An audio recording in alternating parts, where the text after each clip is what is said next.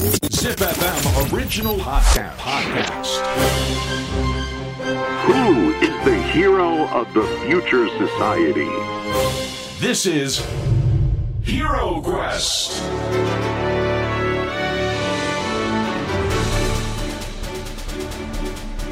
ポッドキャストナビゲーターの杉原兄です小林玲奈です ZIPFM オリジナルポッドキャストヒーロークエストこのプログラムは社会の課題を解決し豊かな未来をデザインするヒーローを探す聞く冒険プログラムです。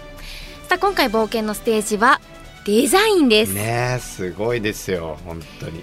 いやーいろいろ勉強になりました、はい。や僕本当にあの英介君と、まあ、はい。今回ね、お招きしている立川英介さんはい僕ねノーマクリリースすごいしてもらってる気がするんですよ。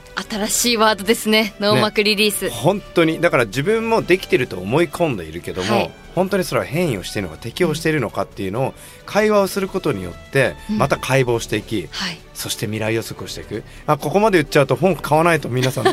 いやそうですよ。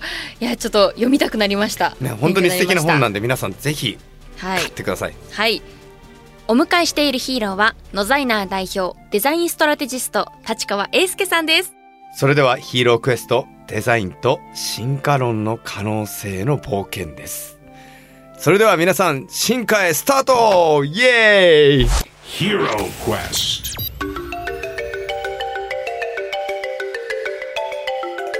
まあこの改めてとなりますけどもその立川英介というデザイナーのプロフィールをね注目するとですねまずあの Google で立川英介って入れてみてください。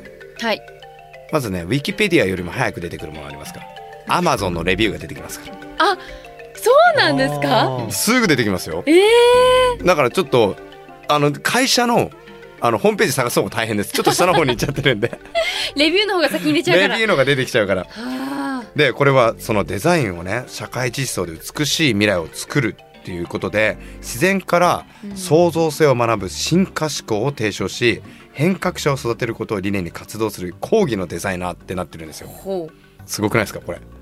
何のこっちゃって思います？結構私今もうハテナがすごいです。だよね。でしょ？はい。いやわからないって言われるんですよねもう本当、うんでもこれが僕は結構好きで。はい。でこの進化思考って知らないですか？今日ぜひ帰り道に Kindle か何かわからないですけど、Amazon でもいいので購入していただきたいんですが素晴らしい本がありまして、はい。それ書いたのがね立川英介っていう人なんですよ。そうなんですよ。えしかもですよ、はいこの山本七平賞っていうのを去年か去年受賞してるんですよ。うわ、そうなんですよねちょっとこの進化思考を僕らちょっと紐解いていきませんか一緒に。お願いします。ちょっと。とまだハテナがいっぱいあるので。立川さんこれはどういう内容の本なんですか、うん。おおなんかこそばゆいっす。ね 僕はもう読んでるから知ってますけども。はい。はい。すごいざっくり言うとまあデザイナーだからいいデザイナーになりたかったんです、うん。でもそれってほらいいアイデアが出せるとか素晴らしい形が発見できるってことじゃないですか、まあ、考えてみればそれってみんなやりたいことじゃないですかねいいアイデア出したくないですか？って言われると。なんでか才能のせいにされてません？そういうことができるかできないかって。ねえなんかあの人だからとかセンスがあるからとか。でそれが僕はなんかすごい気に食わなくて、うん。うん。実はその背景に流れてるなんかこうルールっていうか何か実はこう法則みたいなものがあるんじゃないかっていうのがずーっと引っかかっててでそれがだんだんだんだん僕の中で分かってきたのがあ僕らのものを作るっていうこともこれは自然現象には違いないと。でその自然現象でとして似たものってひょっとしたら生物の進化しかないんじゃないかって思ったんですよね。実は自然現象の中でそういう新しいデザインが世の中にフィットした形でどんどん出てきちゃう現象っていうのが。で生物の進化学んだらいいんじゃないかって思って僕進化マニアになるんですよ。そうなんです。超進化マニアですご紹介しましょう。進化マニアの立川英介。どうも。はい。すごい。こっからはちょっとデザイナー立川英介一回だけ置いといてください。進化マニアの進化マニアの立川さんですね。はい。はい。進化オタクなんです僕。で進化の構造でそう人の創造性を読み解いたらなんと誰もがすごいアイデアにたどり着く方法がちょっと分かってしまったかもしれない。アルゴリズム的なね。えー。それでそれを本にしたためてったら512ページになっちゃったっていうのが進化思考です。すごいんですよ。まずそのすげえ本の質がいいんです。は すごいバカみたいなあれでしょ？感想でしょ？あいやでも紙の質がまずいいんですよ、あ紙の質？さすがデザイナーよね。うん紙の質がいいから ええなんか僕はその結構いつも大事にしてるのは、はい。本がどういうふうに製本されてるかっていうので、うん。僕はその人の気持ちが伝わってくるんですよ。確かにこだわってる方いらっしゃいますもんね。そうすなわち読むときに僕にワクワク感をくれる、うん例えば「ハリー・ポッター」の本を読むときに製本がちゃんとされてなければうん。あのファンタジーの世界に行けないじゃないでいすか。けないですね。なんかもうわからないけども汚れてるとかわからない。そうですね。それをちゃんとそこまでちゃんとデザインされてから始めるんですよ。進化思考は。すごいくすぐってえな。で 今の進化って 多分もうちょっと簡単に例えば紐解いてはい。これから言ってもらおうかなと思うんですけども、人間は足を速くしたいからうん。何を作りました？車を作りましたよね。はい。実は道具とかあの人間がデザインをしてることって自分の体を進化させることができないからある種疑似的進化みたいなことをしてんじゃないって考えると、はい。声が小さいからマイク作るとか、ね、あの耳が聞こえないからヘッドホン作るとか、うんうんうんうんそういうことじゃないのと。だから実はすごい根底が似た現象なんじゃないのっていう観点ででもここで面白いのがさっきほらじ自然のデザインに人間かなわないって話ちょっとあったじゃないですか。あのでもね進化に関して言うともう160年ぐらい基本的な理論が否定されてないんですよ。というと、うん。ダーウィンって人いるじゃないですか、はい。あの人が自然選択説っていうのを作ったのがうん。1850年代なんだけど、そこからずーっとあのこの仕組みで生物は勝手にデザインされてったっていううん。うん誰もデザイナーがいないのに人間ができないようなすんげえデザインができてきちゃったっていううん。仕組みが160年間否定されてないわけ。これをデザイナー的に読み解くと誰もデザイナーがいないのにすげえデザインができちゃう魔法の仕組みがもう証明されてるってことです。これ知りたくないですかってことなんですよ。面白いでしょ？これ今日あれだからねレイナちゃんのあのチュートリアルだからねこれ。そうですね。もうなんかごめん。いやこれ本当に面白いですよ。だからはい。このしダーウィンの進化論ってあるじゃないですか、はい。進化論が160年？50年170年近くか。うんそうだね。160年。変わってない。まあ今ね最近進化論についていろいろな説がまた出てますけども、要はその進化の中でデザイナーいないんですよ。だから神様がデザインしたわけじゃなくて、はい。自然にすごい形になっていくわけじゃないですか。例えばバッタなしとかその4足歩行から2足歩行になって2足歩行からはい言語を手に入れて言語を手に入れてテクノロジーを手に入れて会話ができて家族を持ってみたいなこういう進化がどうこれ誰がデザインしたんですかっていう。確かに。自然ですね。してないけど明らかにいい感じになってるじゃないですか、うん。いい感じにはなってますね。うん、いい感じになってる。つまりデザインがされている、うん。ね、目もちゃんとカメラよりも性能がいいぐらい、ね、ちゃんとこう、なんか露出とかもコントロールするわけじゃないですか、はいなんかそういう仕組みの背景に流れてる仕組みはもう証明されているとして、まあ、それを一言で言うと、まあ、変異と適応の往復。つまりなんかランダムに変わっちゃう変異っていう仕組みとそれが必然的な何らかの理由で世代を何何回も世代を繰り返すと選ばれちゃう自然選択の仕組み。そして、まあ、要するにだそれによってこう環境に適応しちゃう仕組み。この2つが往復すると勝手にデザインされるって仕組みが進化。だからその変異と適応でいくと、はい。その英介君は変異を「ハウ」で適応 Y みたいな感じで偶発的なものを「ハウ」みたいな感じで出してるんだよね。あそうそうそうそう。あもうちょっと説明していくか。はい。すいません。お願いします。はい、あの、はい。まあすごいざっくり言うとあのだから僕らが創造性、うん。例えばアイデアとかはい。発想とかを磨きたいっていう時になんか例えば僕らいいアイデアを思いつく時って自分で驚きません？あって。うんうん。驚きます。でももし自分が意図したアイデアを自分が意図して出してるんだったら驚くの意味わかんなくないですか？だって自分で考えてる。確かに。そう。だけど僕ら驚くっていうのはなぜかっていうとこれ変異と適応の繰り返しが頭の中で起こってるんだったら僕らは頭の中でエラーをいっぱい起こしてるっていう回路とそれの中でいいやつを選んでるっっていう回路が往復してるって考える方が知能の形として正しいんじゃないって僕思ってるんですよ。まあな何の話やって感じだけど要するにすっげえバカなこと考えながら、はい。それに対してセルフツッコミを入れてませんかってことです。うんうんうん。うん、なんか赤信号を渡ろうとしてやっぱやめとこうとか。やっぱスカートめくるのは違うとはいはいかはい。捕まっちゃうよっつって。思ってませんかってことです。でもはい。想像するは自由じゃないですか。そうですね。だからそういうエラー側の知恵とそれを選択してるいろんな観察側の知恵とがバラバラに存在するって考えると今天才って思われてる人たちってこれの往復が早いだけって考えるのが一番自然なんじゃないかって思ってるわけです。でこの2つってつなげると何が起こっちゃうかっていうと両方やらなくなるんですよ。どういうことかっていうと、はい。つまり自分でボケながら自分で突っ込んでくださいって言われるとできなくないですかってできないです。ね。はいだけどこれを意図的に分けられると今ボケタイム今突っ込みタイムっていうのを繰り返せるようになればこれ変異と適応が回り始めるってこと。だから同じ線にはい、重なってしまうと、うん。これがもう同じものになっちゃうのでうん。そう。セルフツッコミしないよねっていう。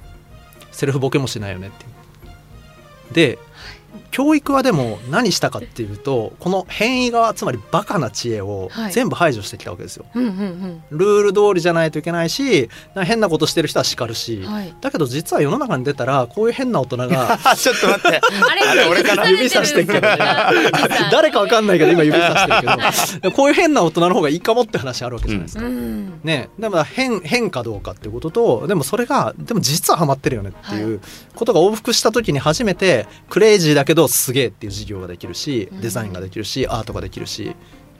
だとして面白い。ねそのクレイジーネスをどうやって教えるのっていうのはこれ教育の課題だと思うしうん。一方でじゃあ何が観察した時に例えば首が例えばキリンの首が長くなったっていうのは偶然のあまああるしね、ぐうん。必然の結果であり偶然の出来事だけどしかも何百万でもかかってるけどそこに至るのにでもななんで首が長い方が有利なのか僕ら観察できるようになってるんですよもう。うん。やっとね。ね科学がいっぱい解剖学とか、ね生態学とか、ね系統学とかいろんなことであこういう理由だったねっていうの分かるわけ。はい。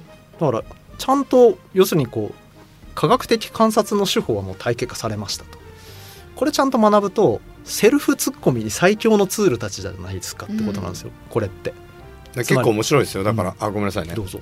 あのキリンなんてまだ変異とうん。適応のずーっと繰り返してるんですよ。うん。だからいまだにあれ牛科なんですよ。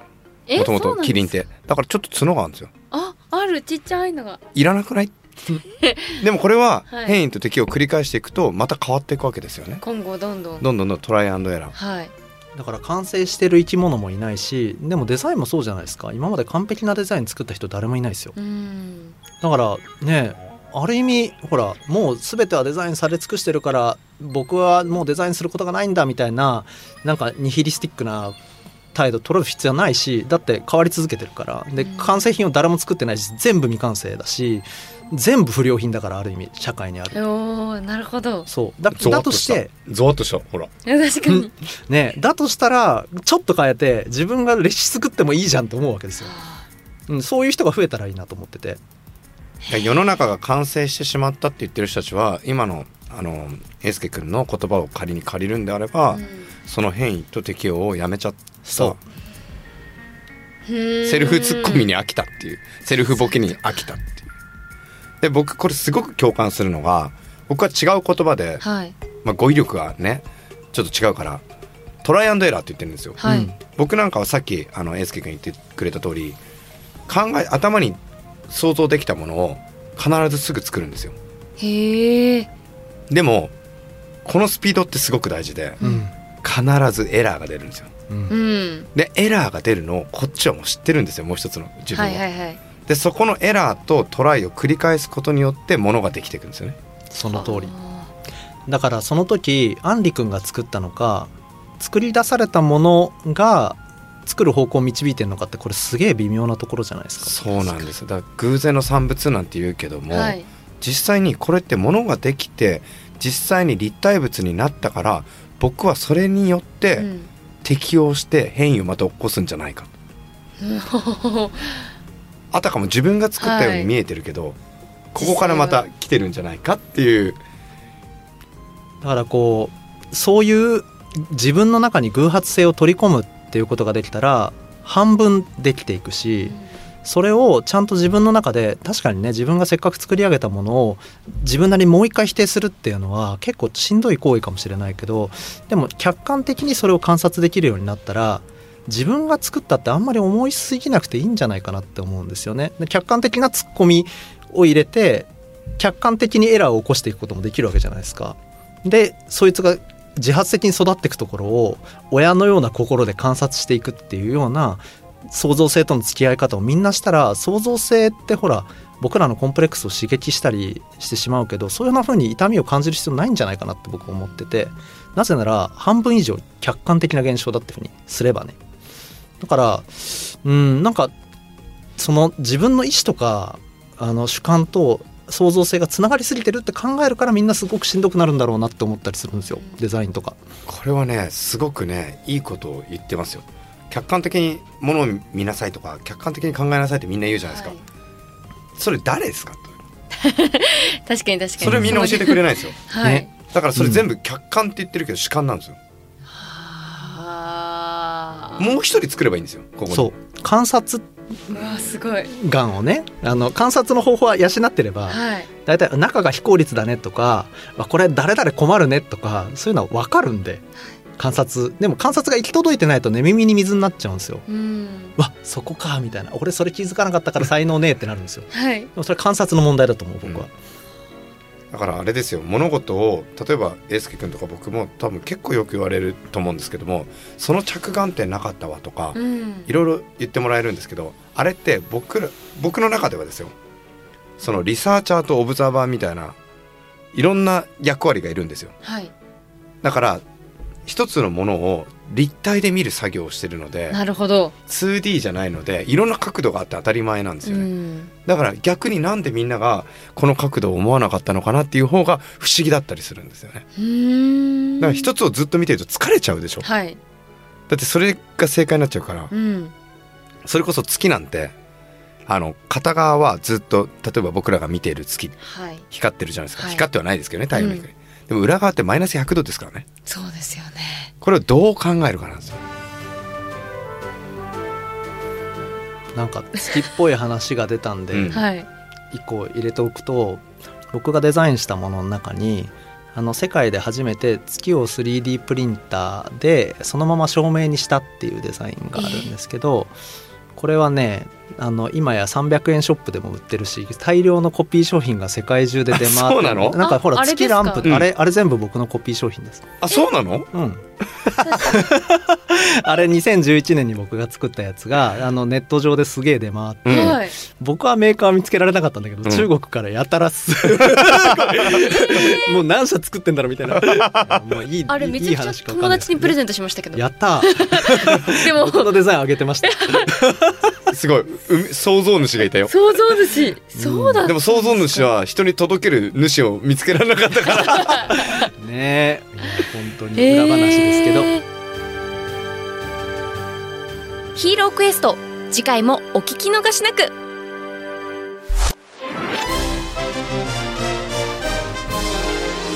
Hero Quest.